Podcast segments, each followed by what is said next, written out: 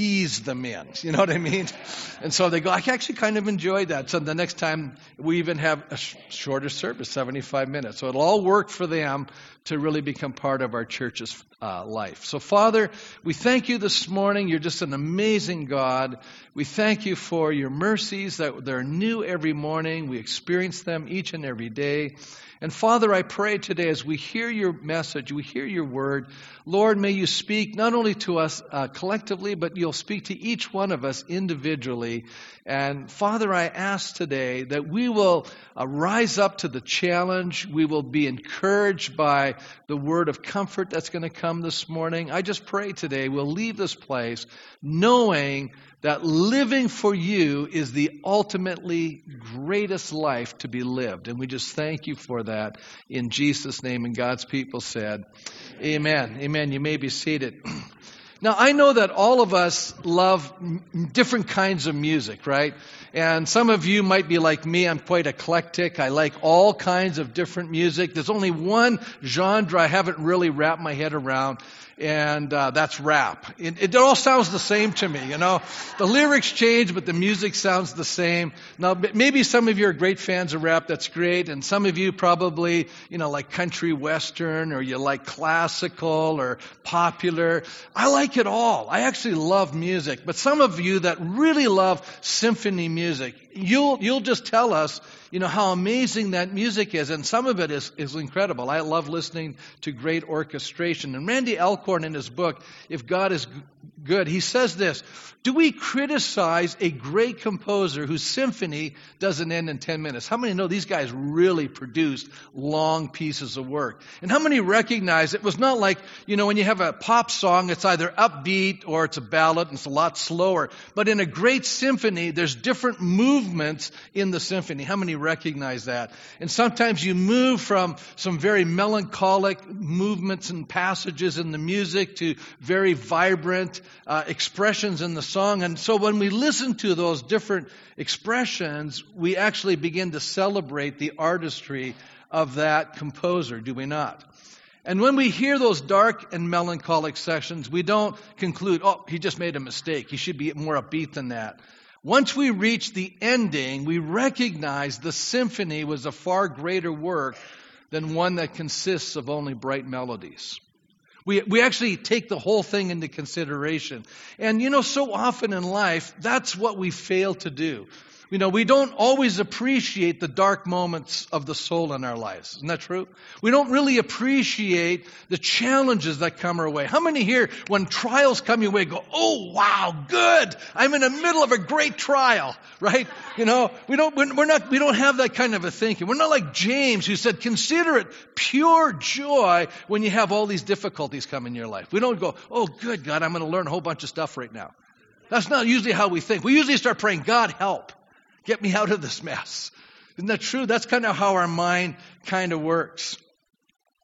You know, God is actually orchestrating something profound in all of our lives. And He knows exactly what each one of us needs to grow and develop and become the person we need to become. And so we need not only the, the great moments of joy, the great moments of blessing, the great moments of favor, and by the way, we need those moments in our lives. How many know that's true? We need those times. I mean, can you imagine just living life constant sorrow? That would be so challenging and difficult. So God breaks those up with, you know, times of refreshing, times of blessing, times of answer to prayer and all of that. But then there's other moments we go through difficulties and challenges. And then there's times where the movement seems especially long. We're just kind of struggling. We're wondering if this will ever come to an end. We're beginning to question, you know, is there God in heaven? You know, maybe you haven't had those moments, but those are dark seasons of the soul. We question.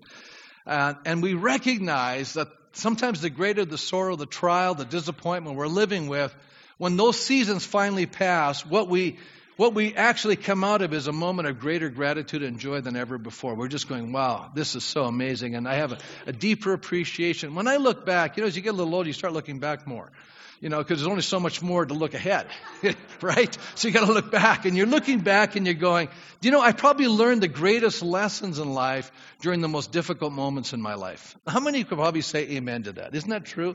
You probably learned the most there. And when you came out of it, you started thinking, you know, uh, now that I'm through it, I can look with a different set of eyes than when I was in it. So I think there's lessons to be learned from those God chooses to bring about this beautiful Christmas story. And I have to think about it. How many times have I preached Christmas in this church? And how many sermons have I preached on Christmas? So there's only, you know, you can either preach it prophetically or you can preach, you know, the few stories that we have from Matthew and Luke. So I'm going to go back into the Gospel of Luke this morning, chapter 1. I'm going to look at something. I've looked at this before, but I'm trying to come with some fresh eyes to the story of Zachariah and Elizabeth. And it's a very fascinating story. And I think there's some amazing lessons that we can learn from these two people. And I think I've entitled this sermon, The Faithful Life. There's some lessons that we learn when we live a very faithful life. And, you know, I, have come to really value what God says. God really appreciates faithful people. And I, I understand why. Because you cannot do much in life when people are inconsistent. How many have ever owned a co- company and you've had inconsistent people? Anybody have that experience before? Okay, now you see what I'm saying? How many know that when you have consistent people you can really depend on, you're going to give them more responsibility? How many know that's true? Isn't that the way it works? And God understands that that's true of us. So He's allowing us to make choices in our lives so that you and I can choose you know, to be consistent. And there's a blessing that comes not only to our lives because we're consistent and faithful, but I'm going to argue it brings great blessing to people around us. And that's important. So, what can we learn from the story of Zachariah and Elizabeth? And now, first of all, uh, the first point I'm going to bring out is that the faithful life has some restrictions to it. What I mean by that is that we have to live a disciplined and prudent life. We don't just do our things. We're here to live to do God's will in our lives. And I think these are self imposed restrictions. But I will also point out to us that everybody lives a restricted life. You know, we all have so many days, we only have so many resources, we all have limitations and liabilities. So we could all argue that everybody has a restricted life. But I'm talking about people who are choosing to restrict some things in their, their lives in order to fulfill God's purposes in their lives. And so I think that we live these restrictions in order to create a, accomplish a greater purpose, namely God's will. Now, in the book of Proverbs, it's interesting. I, am actually studying that book. I've spent a lot of hours in the book of Proverbs, but I want to just go to the prologue for a minute and just bring out why I'm talking like this. Because in Proverbs, we read this for attaining wisdom and discipline, for understanding words of insight, for acquiring a disciplined and prudent life, and doing what is right and just and fair. So now he's teaching us okay, how are we going to do these things? He says, For giving prudence to the simple, knowledge and discretion to the young, let the wise listen and add to their learning, and let the discerning get guidance. For understanding proverbs and parables, the sayings and riddles of the wise, the fear of the Lord is the beginning of wisdom, or sorry, knowledge, but fools despise wisdom and discipline. So basically, the Proverbs are telling us something very powerful. It's saying this if you want to live a faithful or a prudent life, you know, you have to discipline yourself. As a matter of fact, I would argue that the most successful people in life are highly self disciplined. Okay? And, the, you know, you can be, you know, highly disciplined in one area and be undisciplined in another. But ultimately, you have to discipline yourself in order to be successful in life. And that's what we're reading here in the book of Proverbs. But the word prudent or disciplined life, I was looking it up. You know, Webster, you know, basically says it's about a person who's prudent. You know, prudence is the ability to exercise sound judgment in practical manners. We'd call this good old horse sense, right? Common sense. How many go? There's a lot of people out there, and they're just not having, they don't have a lot of common sense. You ever met people like that? You know, sometimes I'll say, these people are so smart, they're stupid. You ever met people like that? So, so intelligent, but yet they're doing stupid stuff. I mean, Why? Because they lack prudence, they lack discretion, they lack understanding and wisdom. This is someone who is sensible and not rash.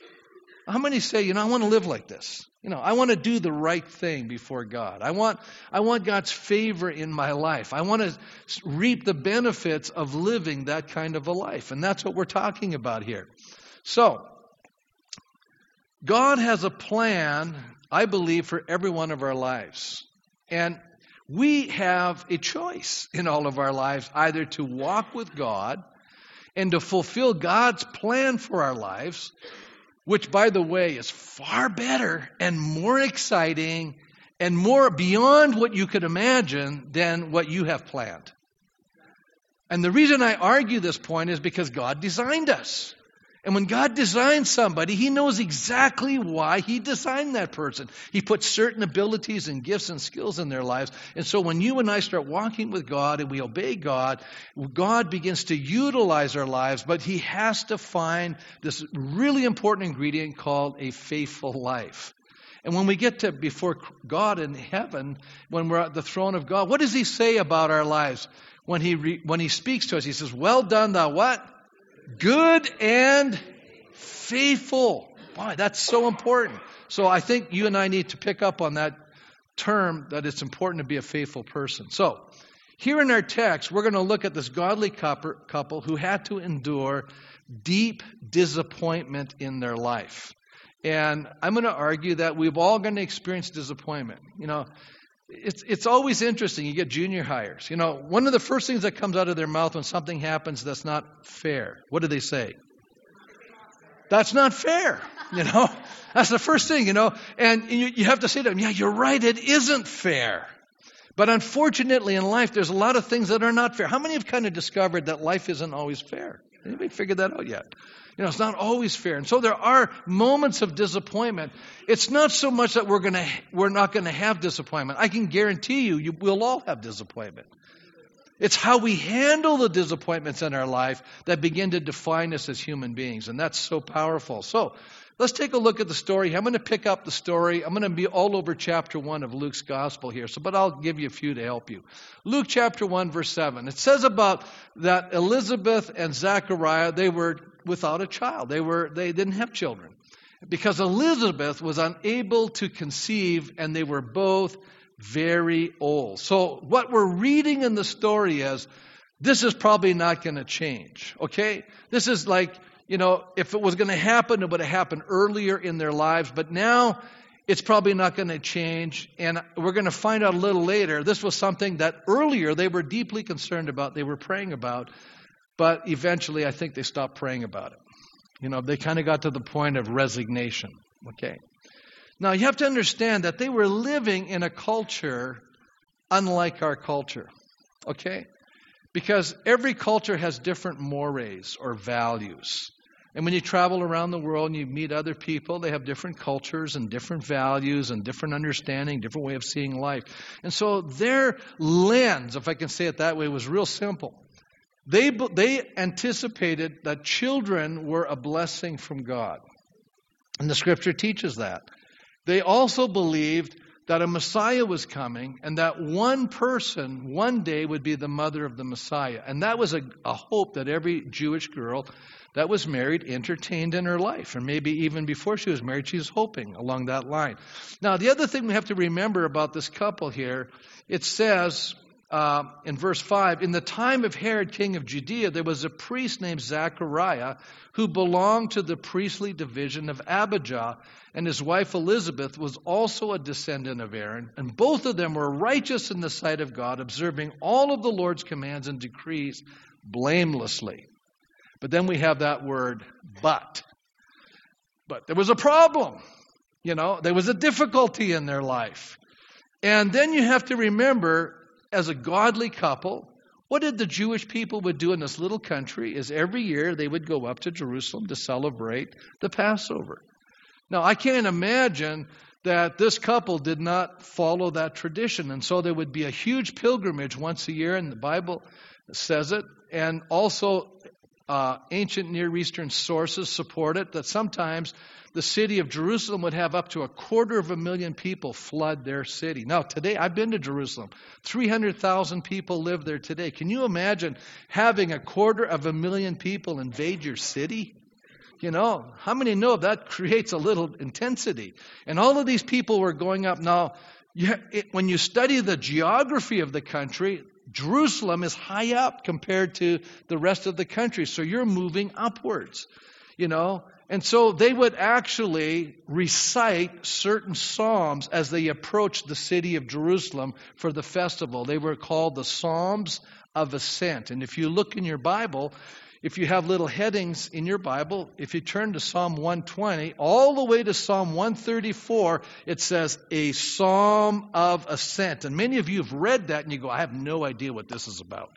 But I'm going to tell you right now, you're going to learn something, hopefully. It meant that you were traveling to Jerusalem, and from wherever you were, from Jericho on the one side to Tel Aviv, they were, didn't exist then, but anywhere from that part of the, the Mediterranean side, they were literally ascending up to the city city of Jerusalem.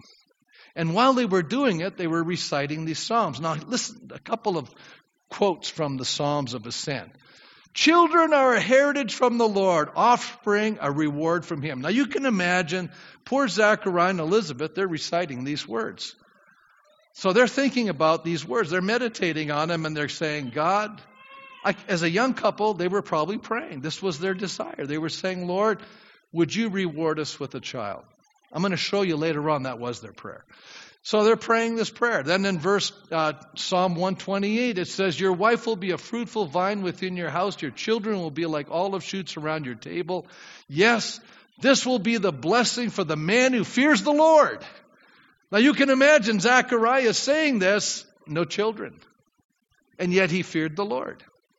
So already, you know, you can see that there could be a problem. How many can begin to realize that sometimes the scriptures say something and in a very general way, and sometimes we take it in a very personal way, and then we personalize it, and then we feel condemned by it. Does anybody ever have that experience where you're reading a scripture and at the end of it you feel upset about it? You go, This is not my experience. I'm not having this experience. And you know, Zechariah could have easily said, Well, hey, listen, I fear God, but where's the blessing? Right? Anybody see that? Little disconnect there. And this is going on every year, and nothing's happening, and this is his prayer. So obviously, in the minds of the Jewish people, they saw this as a blessing. This was embedded in their cultural mores. And then we notice something later on. Eventually, Elizabeth becomes pregnant. And, uh, and then she says this as she meets her niece, which happens to be Mary, eventually the mother of Jesus and that's actually Elizabeth's niece. They're kind of related. John and and uh, the Baptist and Jesus are actually second cousins. Isn't that amazing? So after this, when his wife Elizabeth became pregnant, for five months remained in seclusion. She didn't want anybody to know. I mean, this, this is really exciting, but don't get your hopes up, right? You know, the Lord has done this for me, she said. In these days, He has shown His favor and He's taken away my disgrace among the people. How did she re- see herself as a, a, a woman that didn't have a child? How did she see herself? She felt shame. She felt disgrace. She felt dishonored. You can see that because you don't make these statements after the, the situation has tr- changed, and she feels, wow, you know, God's finally hurt, you know, done this beautiful thing for me. See that? So I'm just showing you this was the cultural thinking of the time. Now, the first challenge that they faced as a couple was that they were childless in a culture that saw having children as a measure of God's favor and blessing. And yet, they remained faithful in spite of their disappointment. Now, that's on the negative side. I can show you another one sometimes we, we interpret too much into our outward circumstances in life as being where we're at with God. And one of the great problems in the Old Testament was you know, they had this covenant with God. If they did the right things, God would bless them in a certain way. And if they did the wrong things, God would curse them. But, you know, a lot of Christians take that today. And so we interpret our circumstances as meaning, you know, if I'm, my life is going good, I'm blessed. If my life is going difficulty, God's rejected me. And I think that's a wrong interpretation. You go, how do you know that, Pastor? Because the man who Jesus tells the parable of that ended up in hell or away from Abraham's bosom, and the and the the poor man who was begging for food ended up in Abraham's bosom. So all of a sudden, their earthly circumstances were reversed in eternity. Isn't that interesting? And so, you know, the man who was in this condition said, "Please send someone to my my, my brothers who are alive because they're doing the same thing I was doing and they're interpreting God's blessing in the wrong way. And you know why I know that this man wasn't a righteous person? Because also he forgot to read in the book of Proverbs that you have to show kindness to the poor. He wasn't doing that. That reveals somewhat the condition of his real heart. It was all about him. And I have a deep concern that sometimes as Christians, when we make our theology fit, it's all about me rather than really what is God really trying to say and how is God really trying to work in my life to help me to become a godly person, a godlike person, a Christ like person. That is so important. Now, the Bible also says uh, that it seemed like God was indifferent to their prayer. And this is kind of harsh, doesn't it? Because I mean, they were praying and God wasn't answering. How do you interpret that? And then eventually they had prayed so long to have children, but there comes a point where you realize we're probably not going to have kids anymore, right? How many I get the picture as I read the story. They were past the years of having children, okay, because they were elderly. You know, the Bible has this uh, barren woman motif in it. Does anybody know that? When you study the book of Genesis, you see it. You know, Sarah, you know, had to have a, I, I call it the miraculous conception. I mean, she, she really wasn't going to have a child, and God promised it to her, and then eventually God miraculously did it. So there are miraculous child stories throughout the Bible. And now we're getting one with Elizabeth because God is preparing for the ultimate miraculous birth story.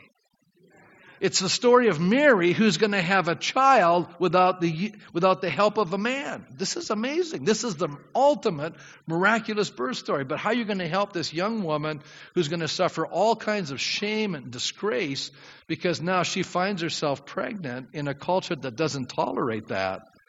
How is she going to handle that? And God prepares that by providing her aunt having this miraculous birth. And how many think that, you know what, Elizabeth probably would have never been able to minister and comfort her niece if she had not had that terrible, difficult experience in her life. How many probably think that that probably prepared her heart to be able to really minister to her, her niece, Mary? I think it did.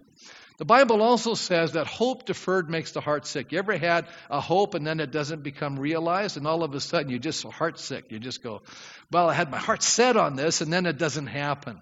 Anybody have that experience? Well, of course. But you know what it says? But a longing fulfilled is a tree of life. You know, isn't it great when, you know, maybe you've given up on an idea, given up on a plan, you've given up on a desire, you've prayed, you've put it aside, and then all of a sudden, boom, it comes in a time you didn't expect it. Now all of a sudden, there's great joy in your life. You say, Oh, God didn't forget me. Isn't that neat? And He can do that. As a matter of fact, God's timetable, what I'm learning from the story is his timetable is not my timetable. What he has in mind is different and often more wonderful than what we have in mind. God is about to do an even more incredible thing in the lives of Zachariah and Elizabeth. God heard their prayer and God answers their prayer, but not in their timetable. And you know, I think about this. How many of us, as maybe Christian parents or grandparents, or, you know, maybe a sibling, you know, we've been praying and praying and praying for someone and we don't see anything. And you know, it's so disheartening. Anybody have that experience? And we almost want to give up. You know, maybe you've been praying for years. Maybe you've prayed for 10, maybe 15, 20 years, and you think it'll never happen. Can I just tell you something? Once I know there's people in your life praying for you, I go, good. I know that's good, something's going to happen. Because God does not negate the prayers of his people. God hears the longing of your cry. If you're praying for your children and grandchildren, don't give up. That's what I want to tell you today. Don't give up praying because God has something powerful in mind. He can do amazing things.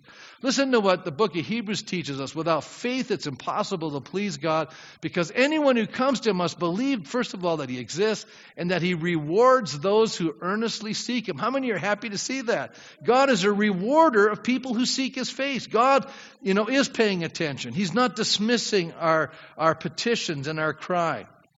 You know, so the faithful life is restricted in that our hopes and prayers are often delayed, but God uses these things to develop something in our lives. He's developing our character. You know, I don't know. I went through a real long season in the church and I was going, I don't get what God's doing. And you know, it was really discouraging. Things were going the wrong direction in my books. And eventually, God, after about five, six years of this, God finally said to me, you know, I said, well, maybe I'm the problem. You know, you ever get to that stage, you go, maybe I'm the problem. And God goes, no, you're not the problem. Well, I go, what's going on? God says, I'm developing something in you. Well, what are you developing me, God? Endurance, perseverance, patience. How many go, oh, goody, you know, right? I, I really aspire to these things, God. But God is so committed to making you and I like Him that He's going to allow some things to happen in our life that will feel like we're not, we're not getting anywhere. We feel like we're like those little chipmunks running in the cage, you know, going around and around circles. But no, He's got a plan. He's developing character in our lives. You know, and I believe also that when God answers our prayers finally, it's not only for our greater joy, but it's also a source of hope and encouragement to others. So a faithful life is restricted because we don't just get to, you know, say or do whatever. That's really what God's trying to teach us. God does not bless our doubt and unbelief. Isn't that amazing? Zechariah has this amazing uh, experience in the temple. And we have to learn something in that experience. And Zechariah says, uh, verse 8 Once when Zechariah's division was on duty and he was serving as priest before God, he was chosen by Lot, according to the custom of the priesthood, to go into the temple of the Lord and burn incense. And when the time for the burning of incense came, all the assembled worshippers were praying outside. And then an angel of the Lord appeared to him, standing at the right side of the altar of incense. And when Zechariah saw him, he was startled and was gripped with fear. How many know you? You and I would probably be a little shaken up when you have an angel appear to you. It's, anything outside of the ordinary and normal is a little terrifying. And this really was. And the angel said to him, Do not be afraid. That's why I know he was scared. You know, how many have kind of noticed when you read the Bible, angels show up, they always have the, their famous first words, do not be afraid.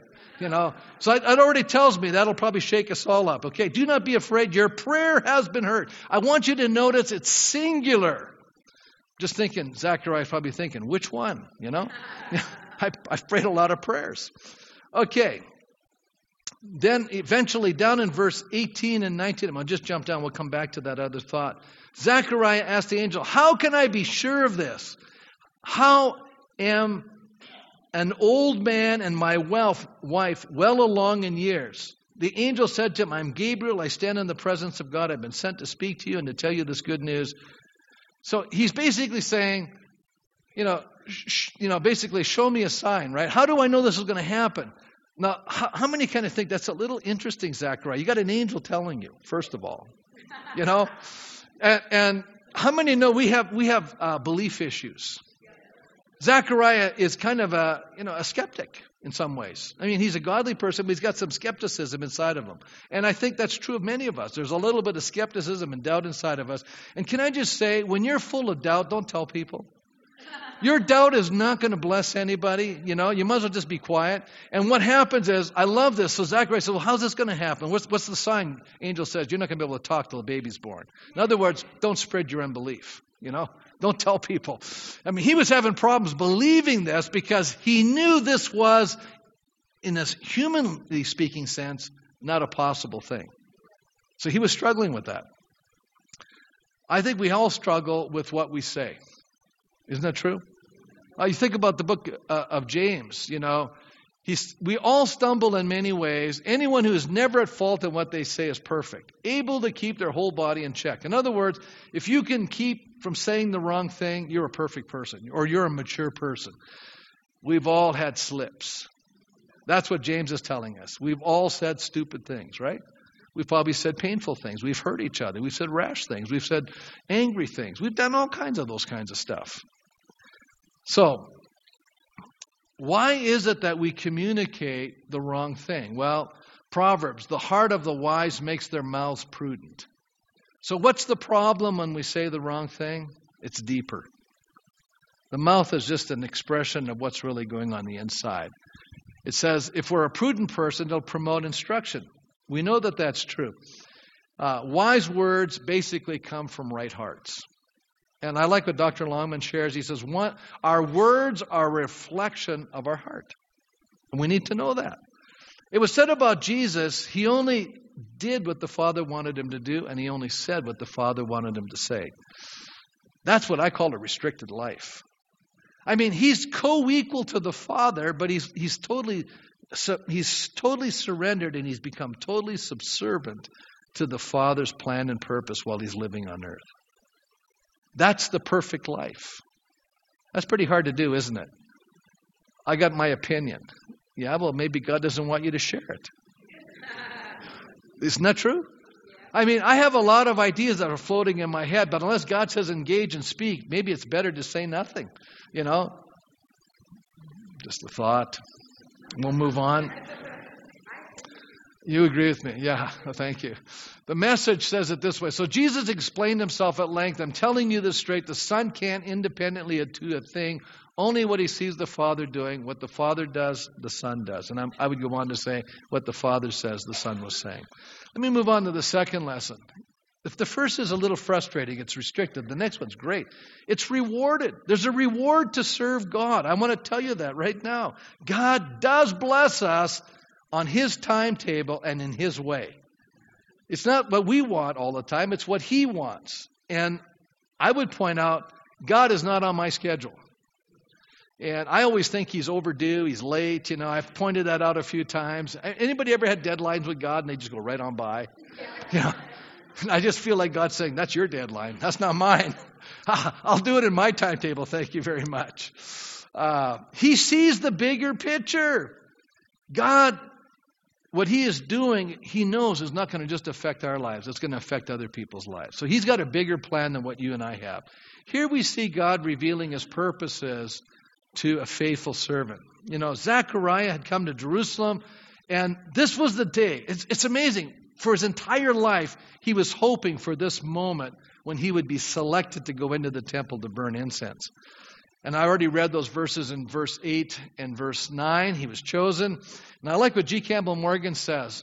This act came to no priest save once in a lifetime. So this is only a once in a lifetime experience. There were at least 20,000 priests at the time of Zechariah. And every one of them was supposed to have one day when he entered the holy place and stand by the fire and cause the incense to rise. Can you imagine? This is so all of his life he goes up every year, he's choosing and hoping he would get to go in, and now this is the day. Isn't that great? So, in some sense, this was a very special day, but it was also a very ordinary day. I mean, he wasn't expecting an angel to show up. I can guarantee you, was not anticipating that. You know, there was a lot of people that went in and out of the temple, and they didn't have this experience at all. When Zacharias came out, everybody knew something had happened because he couldn't talk. And he was probably, you know, writing on the slate and, you know, gesturing, and everybody figured out, hey, something has happened to this man after this experience. And the Bible says that.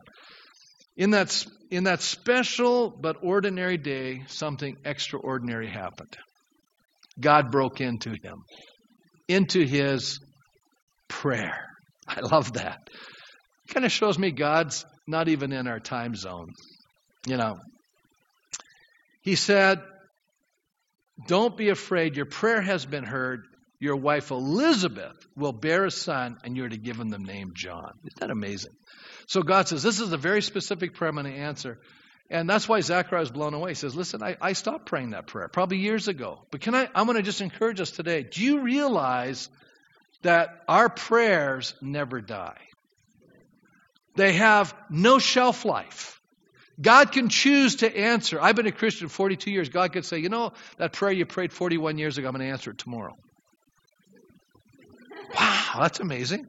I, I wouldn't even remember it, probably, but God stores them up. He knows what we're praying for. He knows what's going on in our lives. He knows the longings of our soul. And I like what Amos uh, tells us here in chapter 3, verse 7. He says, Surely the sovereign Lord does nothing without revealing his plan to his servants, the prophet. God is a prayer answering God.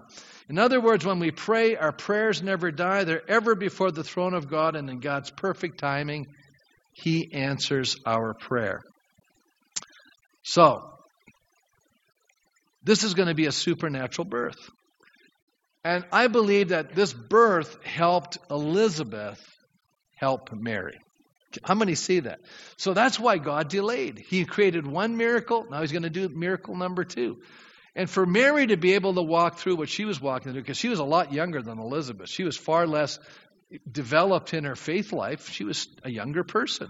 It's really great. I'm going to just say this it's really great to have older people in our lives walking beside us, encouraging us, and helping us because of the experiences that they've had with God. We should never take that lightly. This culture today does not value experience, it values energy. It values youthful energy. And, you know, I like youthful energy. I love having young people on our staff, but I also like having experienced people on our staff because they, you know, they've learned a lot, you know. How many recognize it? You're maybe you're a little older today. How many go, I may not move as fast, but I'm moving a lot smarter. Anybody here can relate to that? You know, and you know, a lot of times younger people, they're just burning up the energy. They got energy to spare, but they're wasting a lot of energy.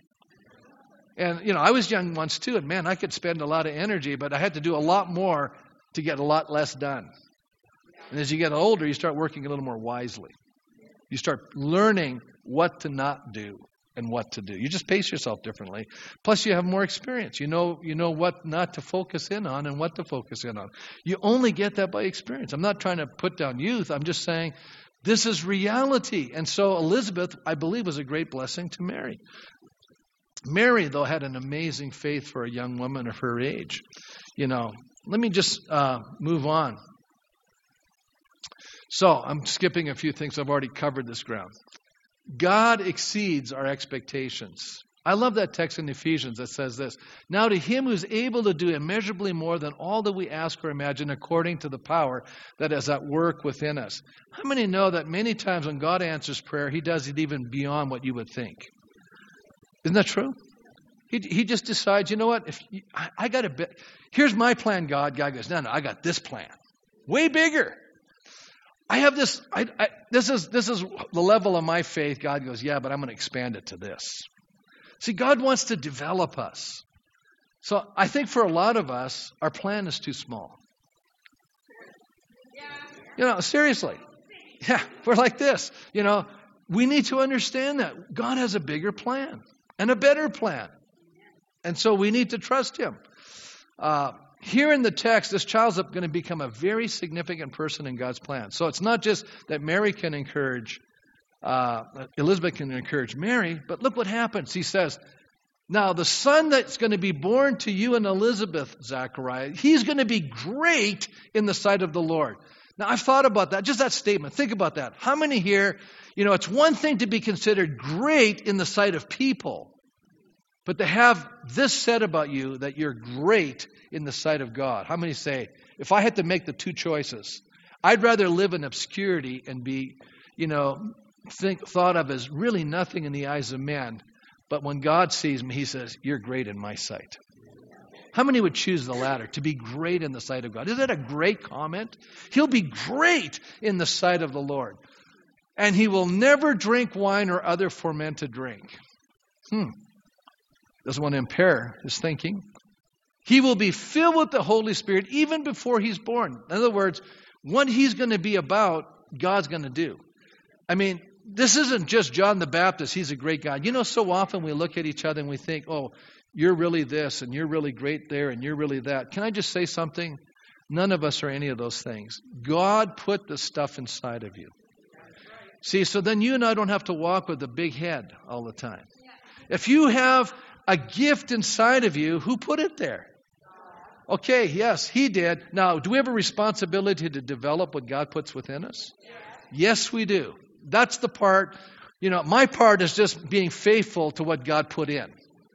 How many follow what I'm saying? So we can't walk around going, oh, I'm good at this. No, God put that inside of you. Yes, develop it. But we need to realize that's God that's doing this work. He says, He will bring back many of the people of Israel to the Lord their God.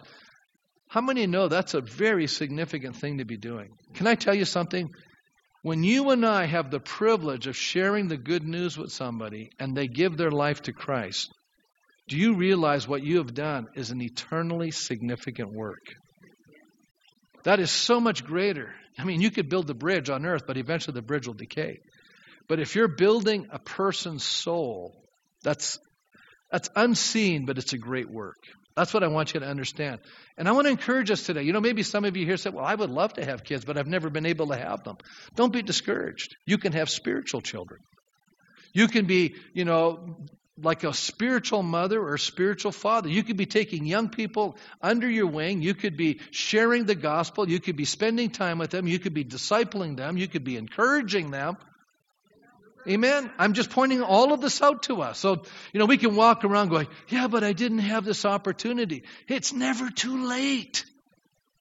We have a beautiful ministry, one on one discipleship where we get to mentor people. You could be involved in that. I don't know what I would be doing there, Pastor. We train you. Isn't that great? We train you to be a spiritual parent. I think that's awesome. You know, Pastor Mark, you have people that you have people walk beside people in crisis. There's so many ways that we can be involved in helping other people. He says he will go before the Lord in the spirit and power of Elijah. How many go? That's pretty amazing. Anybody know who Elijah is? He's the guy that's calling fire down from heaven. Go, wow. But you know what? I never saw John the Baptist once call fire down from heaven. As a matter of fact, this is really going to blow your minds. Elijah did all these supernatural miracles. John the Baptist did not do one miracle. Oh, what does he mean? He's going to go before the Lord in the spirit and power of Elijah. This is what he means to turn the hearts of the parents to their children and the disobedient to the wisdom of the righteous. In other words, when you and I are helping people get right with God, we are ministering in the power of Elijah. We're ministering. What, he, what he's really saying is you're ministering in the power of the Spirit. This cannot be done by human agency alone. That's what he's telling us. And when you and I are ministering to people, we're doing it in the power of the Spirit.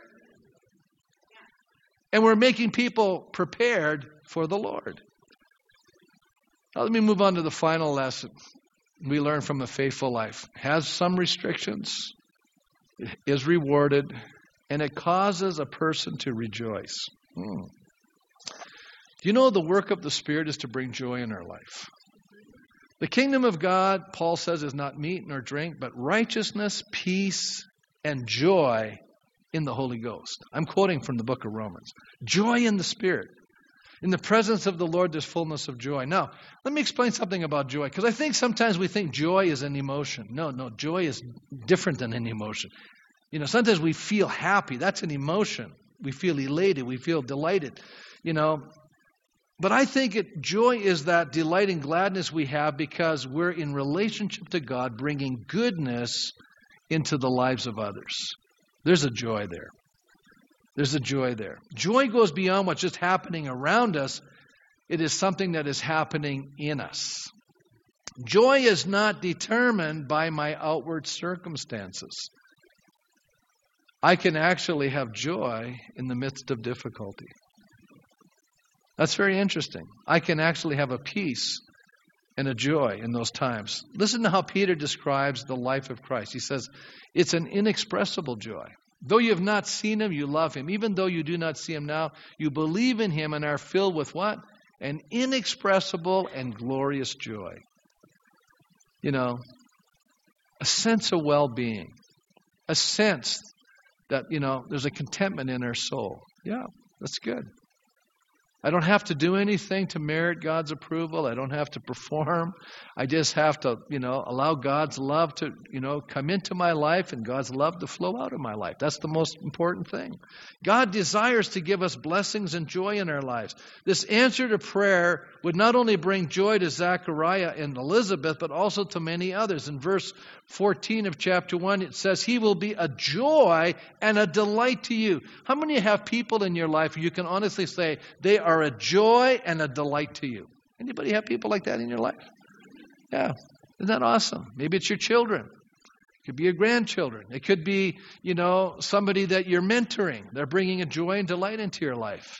I don't. It could be a lot of people. You know, I have a I have a lot of joy. You go, why do you have a lot of joy, Pastor? You guys, many of you bring joy and delight into my life. Why not all of us? You say. uh, well, the rest of you are bringing character development into my life. I'm just teasing you. I'm teasing you. I couldn't resist. I'm sorry. Uh, no, I, I have to honestly say, my church family brings great joy to me. And that, that includes all of you. It includes all of you. What's that? Way to recover, Pastor. You know, my children always brought joy to me, but there were moments they stretched me. Come on now. Isn't that right? Okay, that's what I'm talking about. when we help others in their relationship to God, that's considered a great thing and a joy is being passed on, right? So, what does John's calling have to do with us? You know, well, I'm moving on. So, what, what does John's calling have to do with us? John is going to bring people back to God. Listen to what Paul writes in Ephesians. He says, Be very careful then how you live, not as unwise, but as wise. Already, I'm bringing you back to point one. It's a restricted, prudent life. How many see that? We got to live a life of wisdom. Wisdom is a godly life. It's, it's the right kind of life, not as unwise. What's an unwise person live like? They live as if there's no God. They act as everything depends on them. They're, they're, they're, they're trying to manipulate things for their advantage, but usually it works to their disadvantage. Isn't that the way it works? That's unwise. He says, make the most of every opportunity. What does that mean?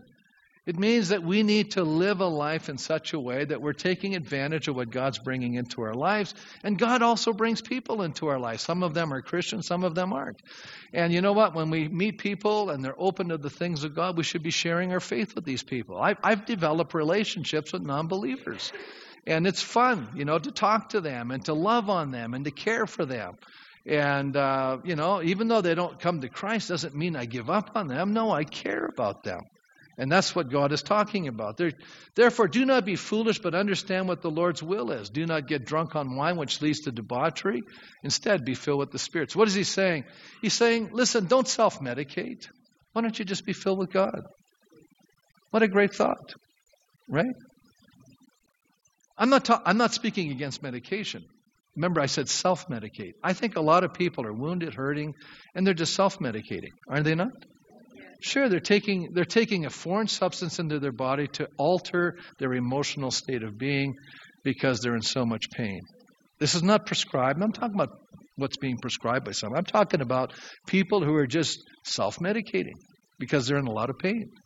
You know, I'm going to encourage you. If that's you today, listen, God has a better form of ministering to your brokenness and needs. Listen, God can so fill your soul, begin to mend and heal the brokenness on the inside. You know, to know God will bring wholeness into your life. Actually, you will be loved at a level you've never experienced before. To know the love of God. God does love us, but we just don't know it sometimes. We need to experience that in our lives. And then he says, I'm, I'm going to close with the story of uh, Dwight L. Moody. He was an evangelist. One day he's walking down the streets of Chicago. And this is just the way he was, you know. He comes by this gentleman and he says to him, Sir, are you a Christian? And the guy got really irate. And that happens sometimes. And he said, Why don't you just mind your own business? And to which Moody said, This is my business. In other words, you are my business. And he proceeded to share with them, and the guy got irate and told him off, and Moody went home, he left him his card. And eventually, when, you know, a little while later, when the man had gone through some difficulty, he realized that here was a person that actually cared about him and went to Moody's home and said, You know what? I'd like to receive Christ. And so, you know, I think we give up too soon on other people. Isn't that true? We really do. So, what I find fascinating, what is a faithful life? A faithful life is a life that I say, I'm living to do God's will. I'm self imposing myself. I'm, I'm restricting, not just doing my thing, but I'm going to go, you know something? God's thing is better than mine. Number two, I believe it's a life that's highly rewarded. God hears every prayer.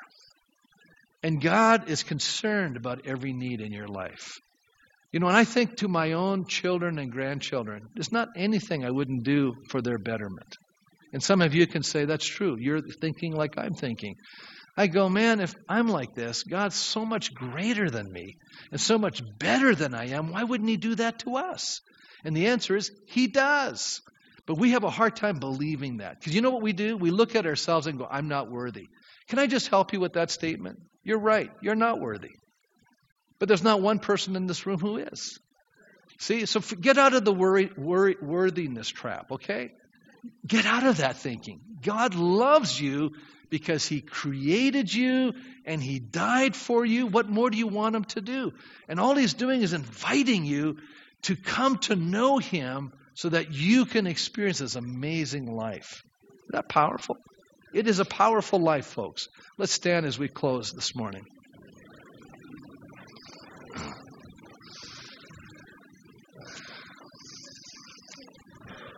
Yeah, I was thinking about this message this morning, and I was I was just thinking, Lord, there are many people in our church family. They're living a faithful life. This is a faithful church. But right now, maybe you've grown discouraged. Maybe you've prayed and you've wondered, you know, I prayed and prayed, no answer. I'm here to encourage you this morning. God hears your cry. God sees the longing in your soul. He hasn't given up on you. Isn't that good? You know what? Just because it's not in your timetable, that does not mean that God's not going to answer that prayer. Or He might answer it in a way that's totally different than what you've ever thought. How many of you have tried to coach God? Anybody tried to tell him this is exactly what he ought to be doing? And I've noticed one thing about him. He doesn't usually answer that way. That's when I know that I have a relationship with God because in my mind I go, this would be good, God. I'm telling him what would be good. And he goes, I've got a better idea. And he's not Ford either. He's got a better idea.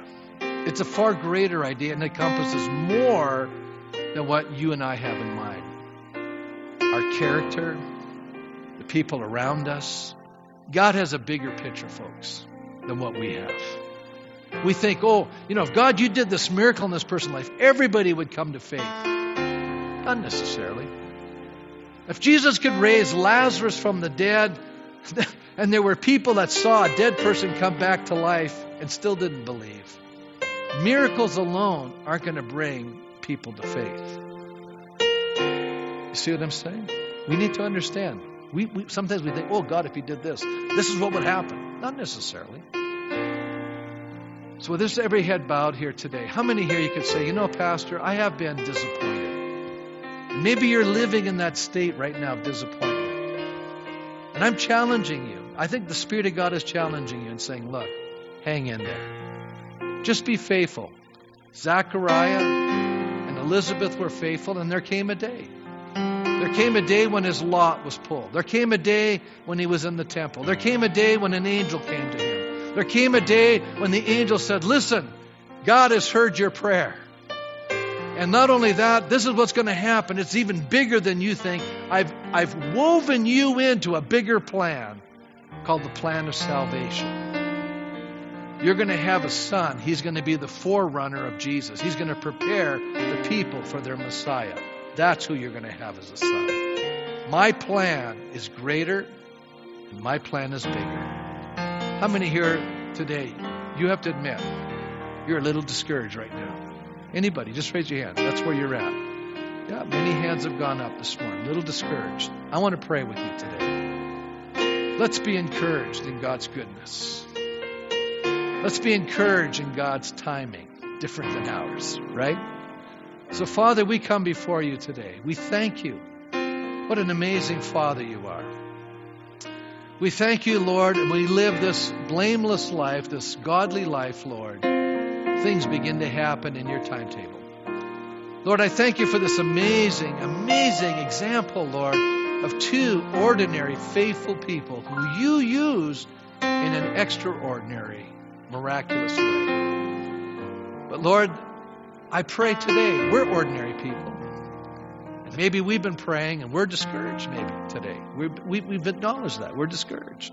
I pray that you would hear the cry of our soul, Father, and you would answer maybe in a way differently. It might be different than what we had ever anticipated. But we're willing to acknowledge today, Lord, we're letting our hands off and we're allowing you to come at this point and answer prayer according to your better design and in a way beyond our imagination and beyond our understanding. And we thank you for that in Jesus' name. Amen. Amen. God bless you as you leave this morning.